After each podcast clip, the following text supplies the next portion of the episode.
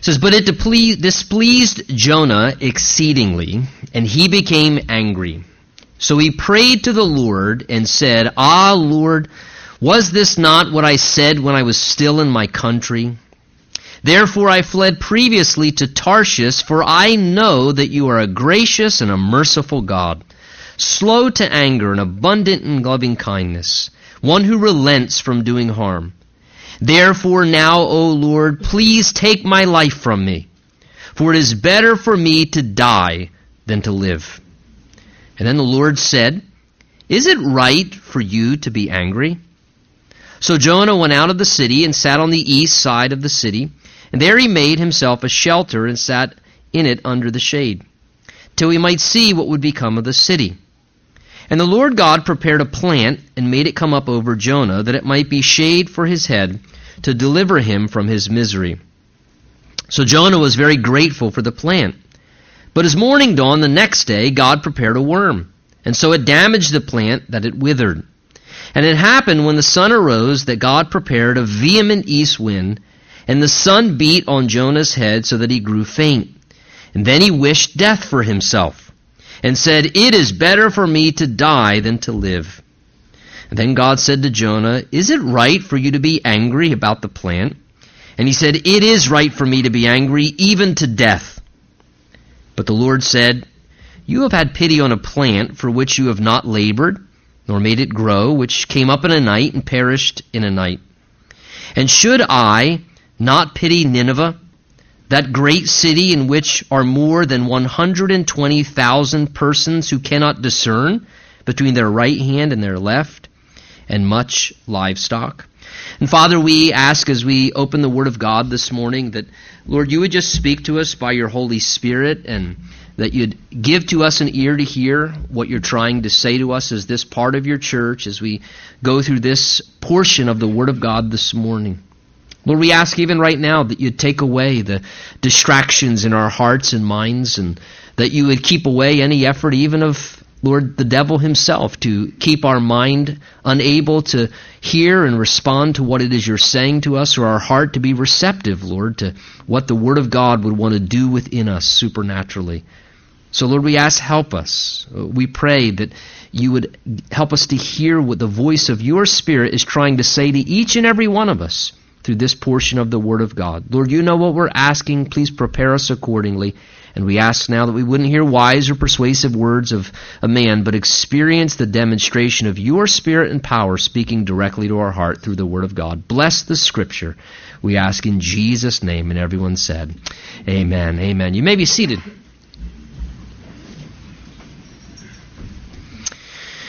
You know, educating children, whether it be certainly as a parent or whether it be maybe in the role of a teacher, certainly requires a great deal of patience. And nowhere do I think that is probably more true than in God's education process with you and I as people. Uh, quite frankly, we can be pretty difficult at times as children and as students trying to learn the difference between what's right and what's wrong. And from what I've experienced in my own life and by observation, God's patience during the education process is absolutely incredible. I mean, God's willingness to bear with us and have tolerance and be very slow and patient with us. God works with us even through our bad attitudes until we finally understand it and a lot of times just get the point. And I think that's really what's being portrayed in this passage as we close out the book of Jonah this morning.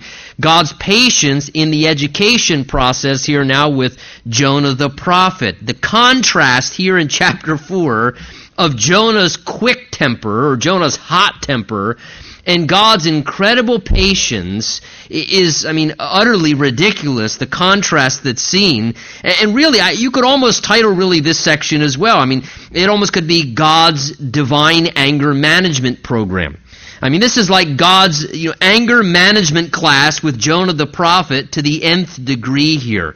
And it's important as we come into chapter 4 this morning again to briefly recall the story of the narrative. Remember, God's patience was first seen in that these wicked people of Nineveh, a pagan people who did not know Yahweh God, it tells us that they were wicked and violent in their evil ways, and their evil and violence was sort of beginning to cross the threshold where God in His righteousness was now going to have to judge them as a righteous and a holy God.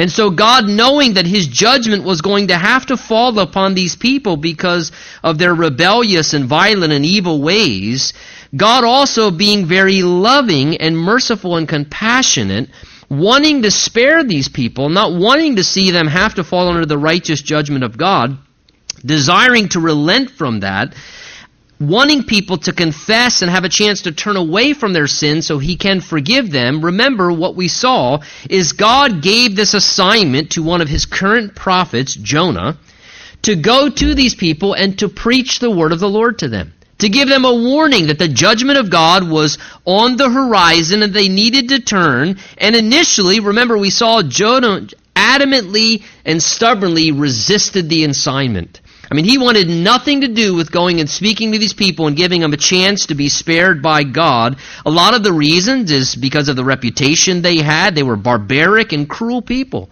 And Jonah probably did not like these people as well. So Jonah rebelled. He disobeyed God's will.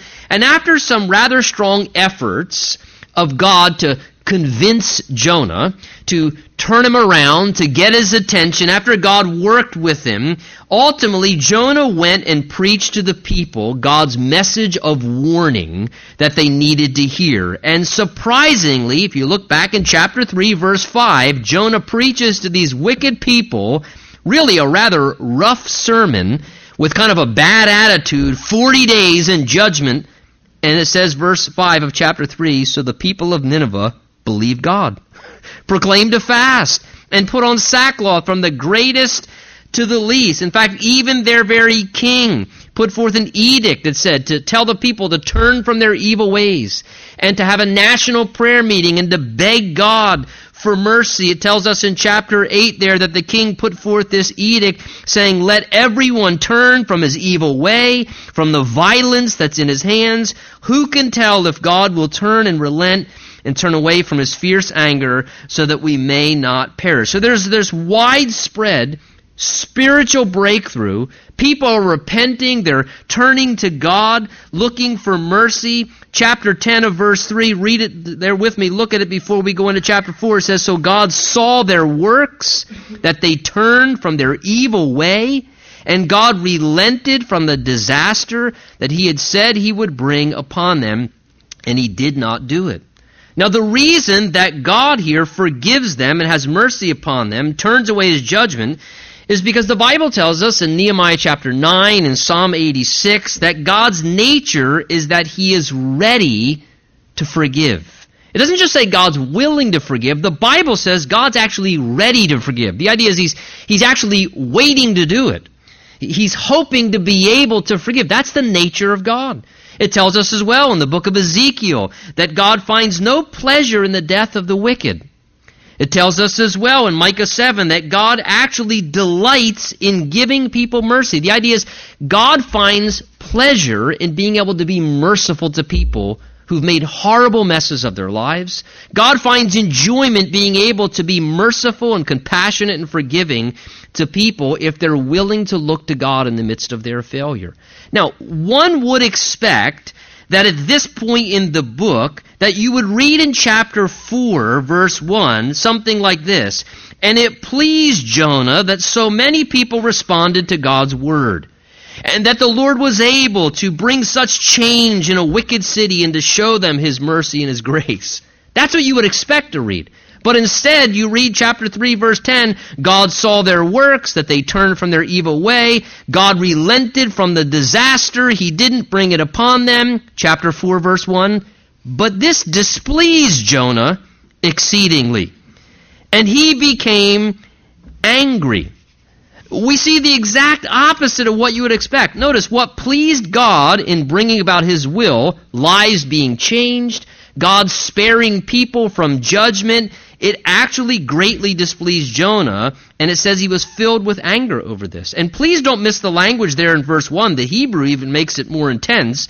Jonah wasn't just surprised by what happened. He wasn't just maybe, uh, you know, kind of bummed, like, man, I was, mm, I was really hoping it wasn't going to go that way. The language says he was displeased, adjective, exceedingly. The idea there is he was really upset and bothered by this. And it says also, Jonah became angry. The Hebrew is a word that literally means to be hot with anger or to be boiling with rage. This is how Jonah feels about this. He's actually very, very bothered and upset. He's vexed and he is boiling mad that God didn't just smoke these people and judge them. This is God's servant here. This is the one who went and spoke to them. This reveals Jonah's heart was still rustling through a few things. He had a little bit of growth still necessary in him. And as we look at this, what pleased God to do did not line up with Jonah's personal perspective. And because what God did did not line up with Jonah's personal perspective, Jonah now finds himself, we see in this chapter, wrestling with feelings of displeasure. He's feeling disappointed. He's frustrated, he's angry, and he's not just upset about what happened. He's actually displeased and angry at God himself. You can tell by the way he's talking to God.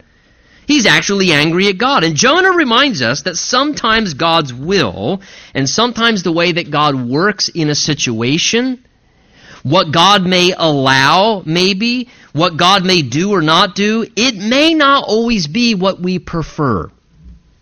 It may not be. What God allows or what God unfolds may not be what our preference is, but let us humbly remember as human beings, He is God. He's God. It tells us in Psalm 115, verse 3 But our God is in heaven, and He does whatever He pleases. See, given that He's God, He, he does kind of have the prerogative and the right to be able to do what He pleases to be able to work in the ways that he wants as he seems best. And knowing the nature of God from the Word of God, we know that, that God is good. That God is, is all wise. That he knows the beginning from the end. That he's perfect. His will and matters is always what's best ultimately. And though my human preference may not be what God is doing or what God has done, that doesn't mean that God doesn't care about you. It doesn't mean that God's not concerned about me. It often means that God typically simply just has a higher purpose. He has a much bigger perspective. And many a times, it's often just my ability to not be wise enough to see yet why God worked the way that He did. Or maybe why God allowed what God allowed, and, and, I'm not aware of what God's orchestrating. And Jonah also reminds us that sometimes in our weak human nature, we may, when God doesn't work according to our preference, find ourselves struggling with feelings like being displeased. And we may, in our humanity, even honestly become angry about what God's allowed or what God does or what God doesn't do. And we may find ourselves struggling because it contradicts our human desires and our human perspective. And that natural struggle happens within us. Let's be very real. We start to feel maybe disillusioned or disappointed and, and even maybe upset or angry in some ways. But Isaiah 55 reminds us this in verse 8 and 9. God says, For my thoughts are not your thoughts, nor are your ways my ways, says the Lord. For as the heavens are higher than the earth, so are my ways higher than your ways, and my thoughts than your thoughts. See, by faith, and I emphasize by faith because my feelings may be strongly in a different place than where faith needs to be. And my feelings may be very strong with disappointment or, or, or, even anger or frustration or whatever. And my thoughts may be causing me to think, I just, this just, it doesn't seem right. It shouldn't have happened this way or it should have happened that way. And, and, and our thoughts and feelings can be doing, but by faith, we have to embrace the truth of the Word of God that God's ways and God's thoughts supersede our ways and our thoughts in our finite humanity and our limited ability to be able to see and understand all things. to be able to operate in ways where we could somehow grasp always what God's doing. How God thinks about people is higher than the ways that I think about people. And how God thinks about situations and, and makes decisions is in a much higher plane of reasoning and wisdom and knowledge uh, than, than I could ever fully attain to and understand. And the ways God works are going to be far higher in their processes than in my capacity to understand the ways and the workings of God. There's always going to be this gap between us and God. See, the reality is this with God, there will always be a level of mystery to some degree. Because the reality is this I find for myself, if God were small enough for me to figure out, He probably wouldn't feel big enough for me to worship. But it's because He's so awesome and I can know at the same time He's good and that His ways are above my ways and His thoughts are above my thoughts. There's always going to be, I have to know this gap of understanding. And so no matter what my feelings are doing or my thoughts are doing, I have to, by faith, say, you know what? The issue's on my end. And I know who God is and I know what God's like, and I may not be able to wrap my mind around it or grasp it mentally and I may be experiencing feelings of displeasure or even anger, but I must humbly accept it's the weakness in my humanity and my limited understanding of things. And though we may even be displeased or angry, listen, that does not mean that we're right and God's wrong. Never make that mistake. No matter how strong your feelings or thoughts may be, God's never wrong. He's never been wrong. He can't be wrong. He's 100% perfect. In fact, one of the statements that I love in the book of Revelation that gives us a picture around the throne of God is it says that everyone around the throne of God is saying, Righteous and true are all your ways. It's one of the things they're saying in eternity. Righteous and true are all your ways which tells me that when I get out of this body of flesh with my finite mind and my weakness and my frailties and my limited perspective of the, the dynamics of all things that exist in the universe and creation, that, that when you step through the veil into eternity, somehow in that eternal glorified body, when you look at the throne of God, it's all going to be clear God, everything. Everything you did, it was right. It was just. There was nothing. Everything you did, God, it was all perfect. It was absolutely perfect, and somehow we'll see that when we step into that realm. So we have to have a willingness now to work through our feelings and, and listen, to, to, to do that is okay. God can handle it. You can tell. Look with me as we go on in verse 2. God can handle our feelings. Jonah, when he's experiencing great displeasure, exceeding displeasure, and even becomes angry, it says, verse 2, that he prayed to the Lord. So he honestly does, truthfully, what is really the most healthy thing to do when you're displeased about a situation or when you're feeling angry. There it is right there. Pray about it. Talk it through with the Lord. The best way to process any misunderstanding is not to run off. That's not how you process a misunderstanding in a relationship, shut down and run away from somebody. The best way to process a misunderstanding is to talk through it. Jonah's having a misunderstanding with God here. And because of that, he lets God know how he feels. He kind of airs his feelings out here in verses 2 and 3. And God, though he's 100% right, he patiently listens to Jonah and he lets him blow all his smoke. And, and God's amazing here. I mean, he shows me a whole lot about relationships. He's 100% accurate, but he lets Jonah express how he feels anyway and he just graciously, patiently listens to Jonah. The best way to process strong feelings and displeasure, here it is, like Jonah, pray through it. Pray it through. And listen, I'm not advocating, please don't misunderstand, being disrespectful like Jonah's tone here. He is get a little disrespectful. I'm not advocating that, but what I'm saying is God can handle my honesty. He knows what's going on in my heart and mind anyway. I don't have to fake it with God. He can handle my honesty, my, my just being very real and raw with him. And this is what Jonah does. He's so displeased and angry for God sparing the Ninevites. Look what he says now. He prays and says, Ah, Lord, was this not what I said when I was still in my country? He says, Therefore I fled previously to Tarshish, for I know that you are a righteous and merciful God, slow to anger and abundant in loving kindness, one who relents from doing harm. So look what Jonah's doing. He, verse 2, he's sort of almost questioning God here. He's kind of like taking a stance where he's starting to almost like subtly rebuke God for what he did. And he's kind of putting God into this corner in his mind. He's kind of backing God into the corner with the I told you so speech. He says, Lord, I this is what I told you when you before the whole whale thing, Lord. That whole process, you could have spared all that and all. Lord, I told you this before you even put me.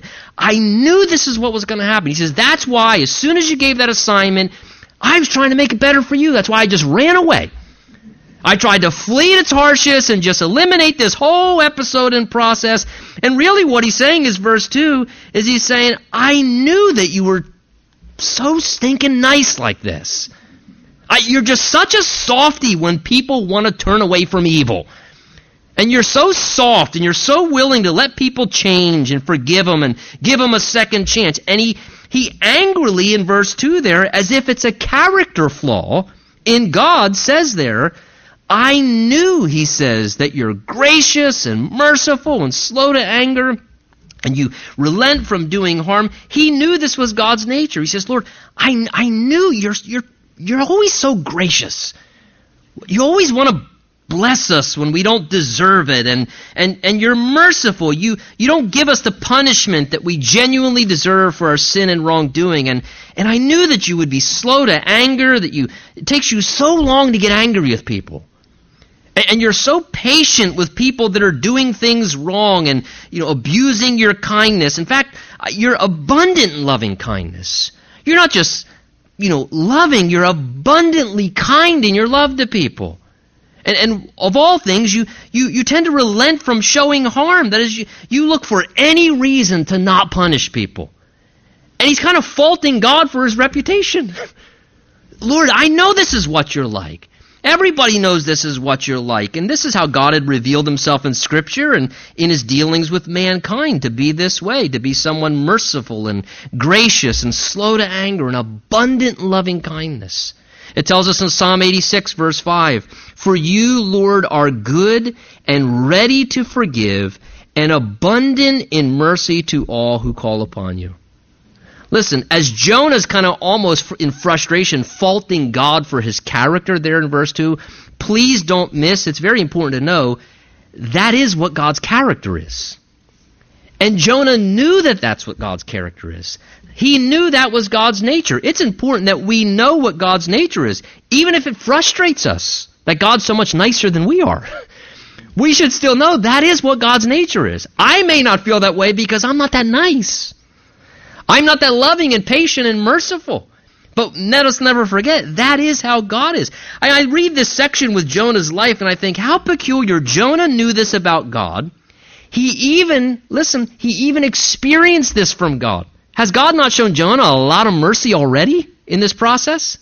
He even experienced God's mercy, but yet he was angry and displeased that God would treat people that he didn't like the same way. He was a recipient of God's mercy, but he was boiling mad that God would be merciful to someone else. Lord, I mean, I need your mercy, but how could you give it to them? I mean, this is really where he's at if you examine what his attitude is. You're amazing as people, though we are sinful and though we are incredibly flawed, how easy we find it to be so hard hearted and cold hearted towards other people. I mean, it's kind of sad. It's amazing the things we actually do get upset about and displeased with, or why we even get angry at God sometimes. I mean, it's quite shocking. Verse 3, look what Jonah goes on to say in his prayer. He says, Therefore now, O Lord, please, take my life from me, for it is better for me to die than to live. Jonah is so angry and thinks that it would be better for God to just end his life than to have to face or accept something that he really would rather not have to deal with. I mean, this to me is the epitome of you could talk about a prophet or an adult throwing a pity party and a temper tantrum. Apparently, it still happens. It happens with adults and it happens with God's servants. We have the capacity to have a pity party and a temper tantrum. And really, why? Because, like Jonah, maybe something doesn't turn out the way that we wish. And we were really hoping it was going to, and it doesn't turn out the way we wish, and all of a sudden we're in our pity party and our temper tantrum, or, or maybe God works in a way different than we wanted Him to. And doesn't unfold the way that we thought it should, or, or we find ourselves frustrated because we feel some injustice has happened. That happens once in a while. And some thing has taken place and we feel slighted, and, eh, or maybe we just feel disappointed over some situation, or even angry that our expectation it didn't come to pass. And so then we find ourselves kind of like Jonah here with feelings of anger and disappointment, maybe discouragement, and, and kind of, I don't know what it's like for you, like this tornado of emotion starts to arise within us. And we find this tornado of emotions and thoughts, and we become so overwhelmed, maybe we even just think it's better to just die and escape this world. I'm just, Lord, take me home early. You hasn't prayed that before. Just take me home early. I know I'm saved. It's just anything, Lord. I don't want to have to face this, and, and I don't want to have to accept this isn't what I wanted to deal with. This isn't the way that I wanted it to go, and it could have gone different. And, and we tell God we're done, kind of, just end my life. Now, notice, Jonah here is not talking about suicide. He's not saying, I'm going to take my life. He's basically just, in a sense, saying, God, I, I, I, know that you control everything, and I don't like what's happened, and I don't want to have to deal with it, so Lord, I just take me home early.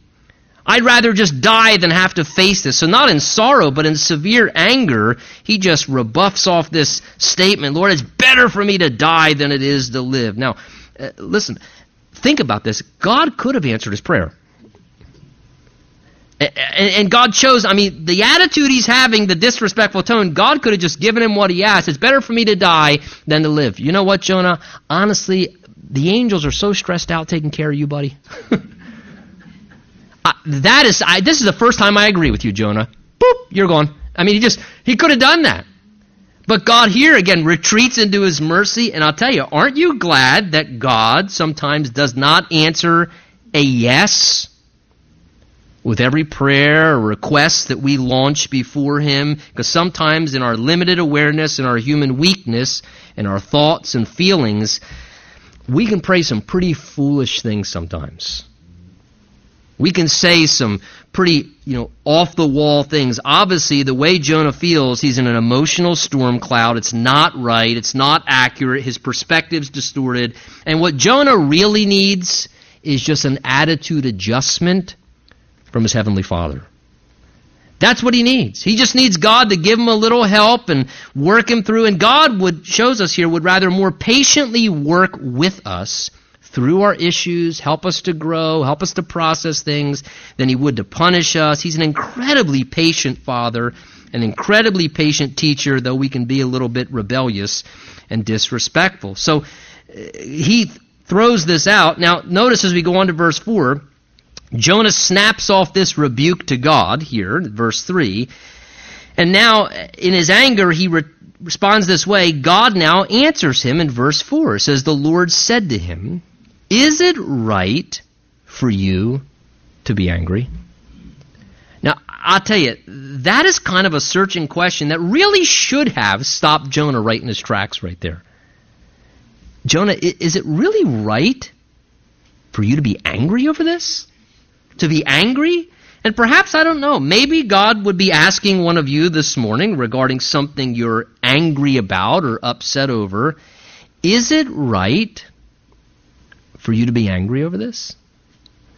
Sometimes God has to stop us and ask us, and He has to say to, look, I know that you feel very justified.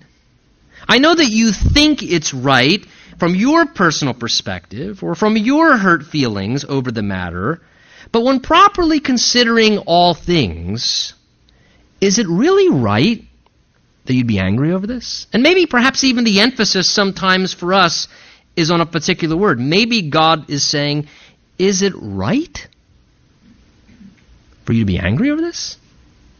Or maybe the emphasis is on the word you. Is it right for you to be angry over this?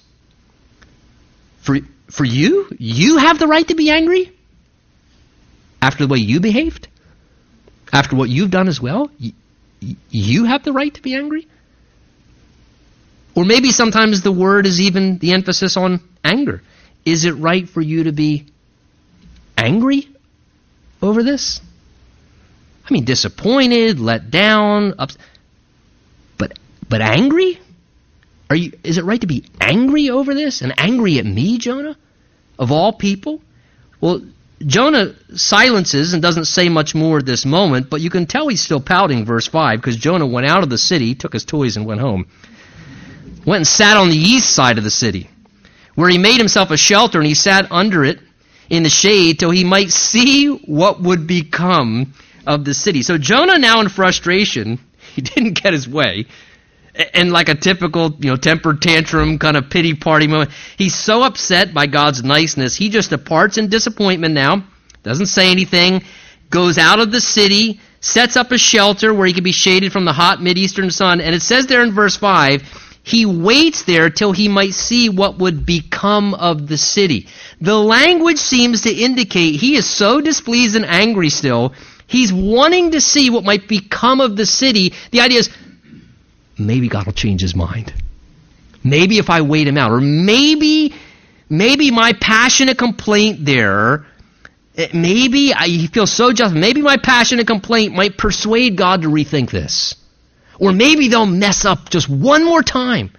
Just one person will do the slightest thing, and that'll break the threshold, break the limit, and God will reassess and reconsider, and, and, God will still judge them. And in Jonah's mind, as he's sitting there under the shade tree, tree out on the exit of the city where he's at, I, I really firmly believe that Jonah was waiting to see if God still might judge the city, and if he was going to, Jonah wanted like a box seat. I mean, he just wanted to be able to see it come down. He's going to wait to see what might become and just, I mean, you talk about the rawness of humanity. He's just sitting there still frustrated over all this and God now, watch what's going to happen, is going to patiently keep educating his misbehaving child and student here. Verse 6 The Lord God then prepared a plant, made it come up over Jonah, that it might be a shade for his head, to deliver him, notice, from his misery. So Jonah was very grateful for the plant. So God displays his nature, which Jonah just accused him of, of being very gracious, very merciful, slow to anger, and abundant in kindness. The Lord seeing Jonah in his pouting, miserable, frustrated temper tantrum, watching the city, still hoping maybe God's going to change his mind and overthrow the whole thing.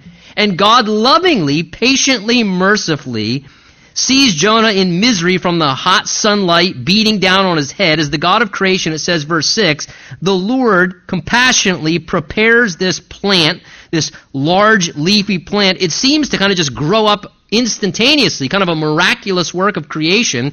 It grows up quickly and provides shade for Jonah to deliver him from the misery of the sunlight. How merciful and loving of God to do such a thing when Jonah's having about the worst attitude anybody could have.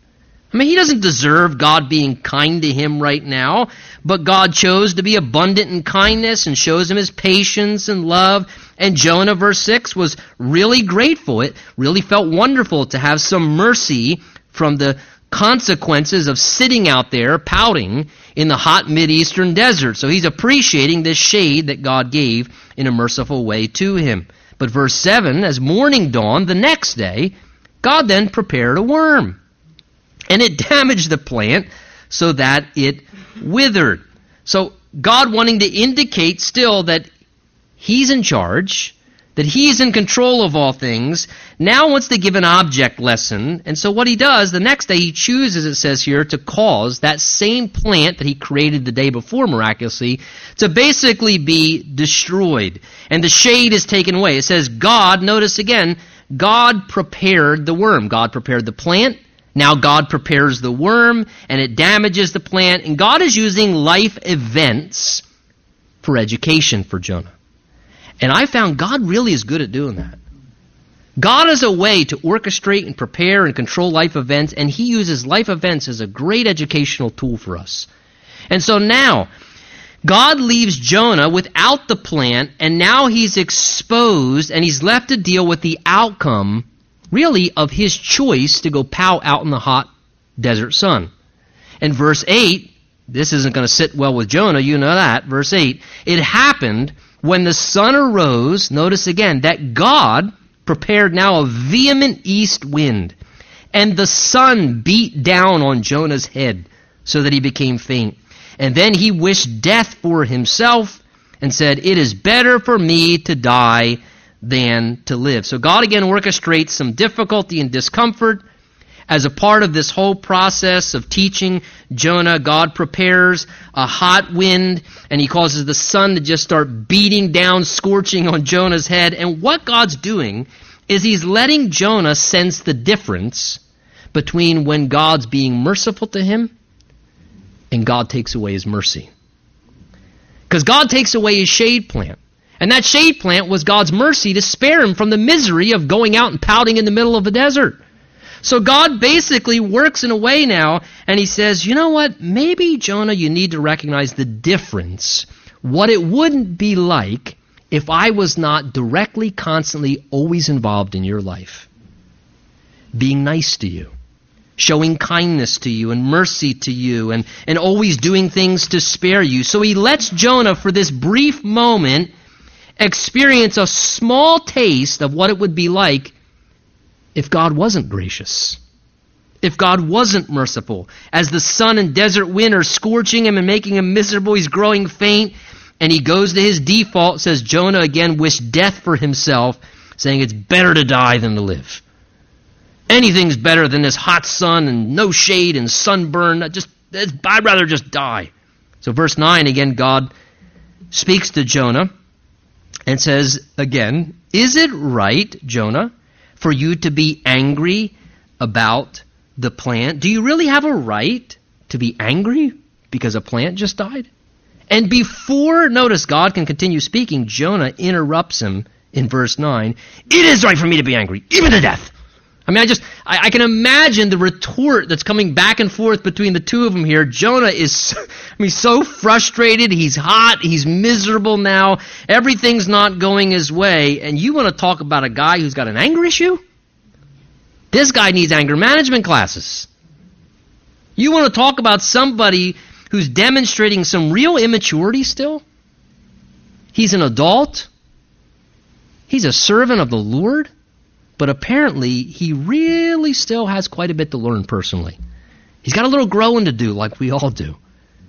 You know, we can look at Jonah and find a lot of reality regarding our own self, how here we are, servants of the Lord. Jo- I mean, Jonah knew a lot about God, right? I mean, think, think what he knew about God's nature. He knew a lot about God. He knew God well. He was even being used of God. But look at the way he's behaving personally. Look at him in his humanity and the weakness of his flesh, the way he's responding. He's so frustrated with God. It is right for me to be angry over this plant dying. Yeah, I, I'm angry to the point if I could just die myself. And God, verse 10, in total contrast, again, shows how slow to anger he is compared to Jonah. He patiently continues on. The Lord said to him, verse 10, You have had pity on a plant for which you've not labored, nor made it grow which came up in a night and perished in a night. So God wants Jonah to see the error of his reasoning, and he now reproves him, gently but honestly, for his very immature perspective and attitude. Jonah was having pity and concern for the survival of a plant. A plant that he didn't give life to, he didn't create it, he didn't sustain it, he didn't take care of it, he wasn't involved in the plant's development and, he made no investment, and not to mention the plant was a temporal thing. It only lasted for a day. It was there for a day. That was its existence. He says, Jonah, you're this upset about this plant. You didn't create it. You didn't care for it. And on top of it, it, it came up in a night and it perished in a day. You're greatly concerned about what happened to something you didn't create, you weren't responsible for, and something that really was just of value to you. And he says, if you feel that way about a rather meaningless temporal plant, verse 11, and should not I pity Nineveh, the great city in which are more than 120,000 persons who cannot discern between their right hand and their left, and much livestock? God's point to Jonah Jonah, how can you not understand? How can you not grasp why I'm concerned for people? Jonah, he says, you feel justified in your concern that a plant would be spared. A plant that you didn't create, you didn't take care of, a plant that, that, that had a day long existence. How much more justified is God in his concern and compassion for people? For human beings, a loving God, a creator of all people who lives in a way to really enjoy humanity as the object, the crowning glory of his creation. How much more God would care about people because, again, unlike plants, people are created in the image of God. They're, they're the most valuable and important thing in God's creation, and people, unlike plants, aren't temporary. They're eternal souls. They have an eternal destiny. So God rebukes Jonah's distorted perspective with proper reasoning. He says, Jonah, should not I, a loving, merciful, compassionate God, not have pity, not have mercy, not have forgiveness and, and compassion on this great city, he says, of which are 120,000 persons who can't even discern between their right hand and their left? No doubt, probably a reference to young children. 120,000 who don't even yet know their right from their left yet. Well, what God's trying to say to Jonah, Jonah, there are 120,000 just naive children in that city. And if I were to just judge that city, there are just alone 120,000 young kids who don't even know the difference between the right and the left, who would basically be punished for their parents' evil and their sin. Which gives us an idea. This city, if that was the young children, probably was upwards to five, six hundred thousand people. Hundreds of thousands of people. God saw hundreds and thousands of lost souls, which He created, which He cared for, which He put a lot of time and effort and investment into, and that He was burdened for souls that were eternal, souls that needed God's light and God's love and God's mercy to be changed and this reminds us, this section, how God values people. Listen, God values people over everything else in the created order. He values people more than any material thing, more than any worldly accomplishment, more than anything that I think is best, or me having my way in anything. Jesus in Matthew chapter 6 and Matthew chapter 10 10 emphasized how people are of much more value than anything else. When he was talking about the birds of the air, he said uh, regarding people, Are you not of much more value than they? Listen, God values people. One commentator said this, I think it was good. He said, Jonah's affections were distorted. He cared more for a vine than for human beings. He cared more for his personal comfort than for the spiritual destiny of hundreds of thousands of people. God values people. God wants to reach people, help people, save people. Listen, that's God's highest aim in why this world exists. It's not to get the most stuff. It's not to have the funnest life.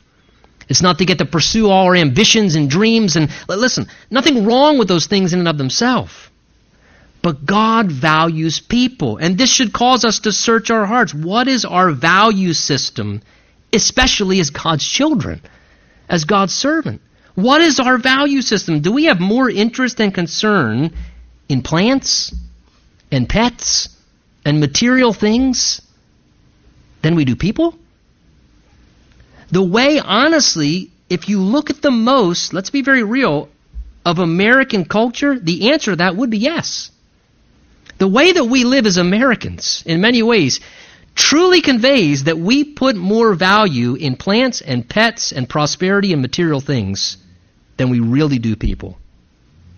Our lifestyles reflect that. Do we put more value upon and effort into maintaining our comfort like Jonah than helping and reaching and serving people? You know, this is a great section and really a good book as an overall story to cause us to evaluate these kind of things and maybe make a correction to our lifestyle if needed.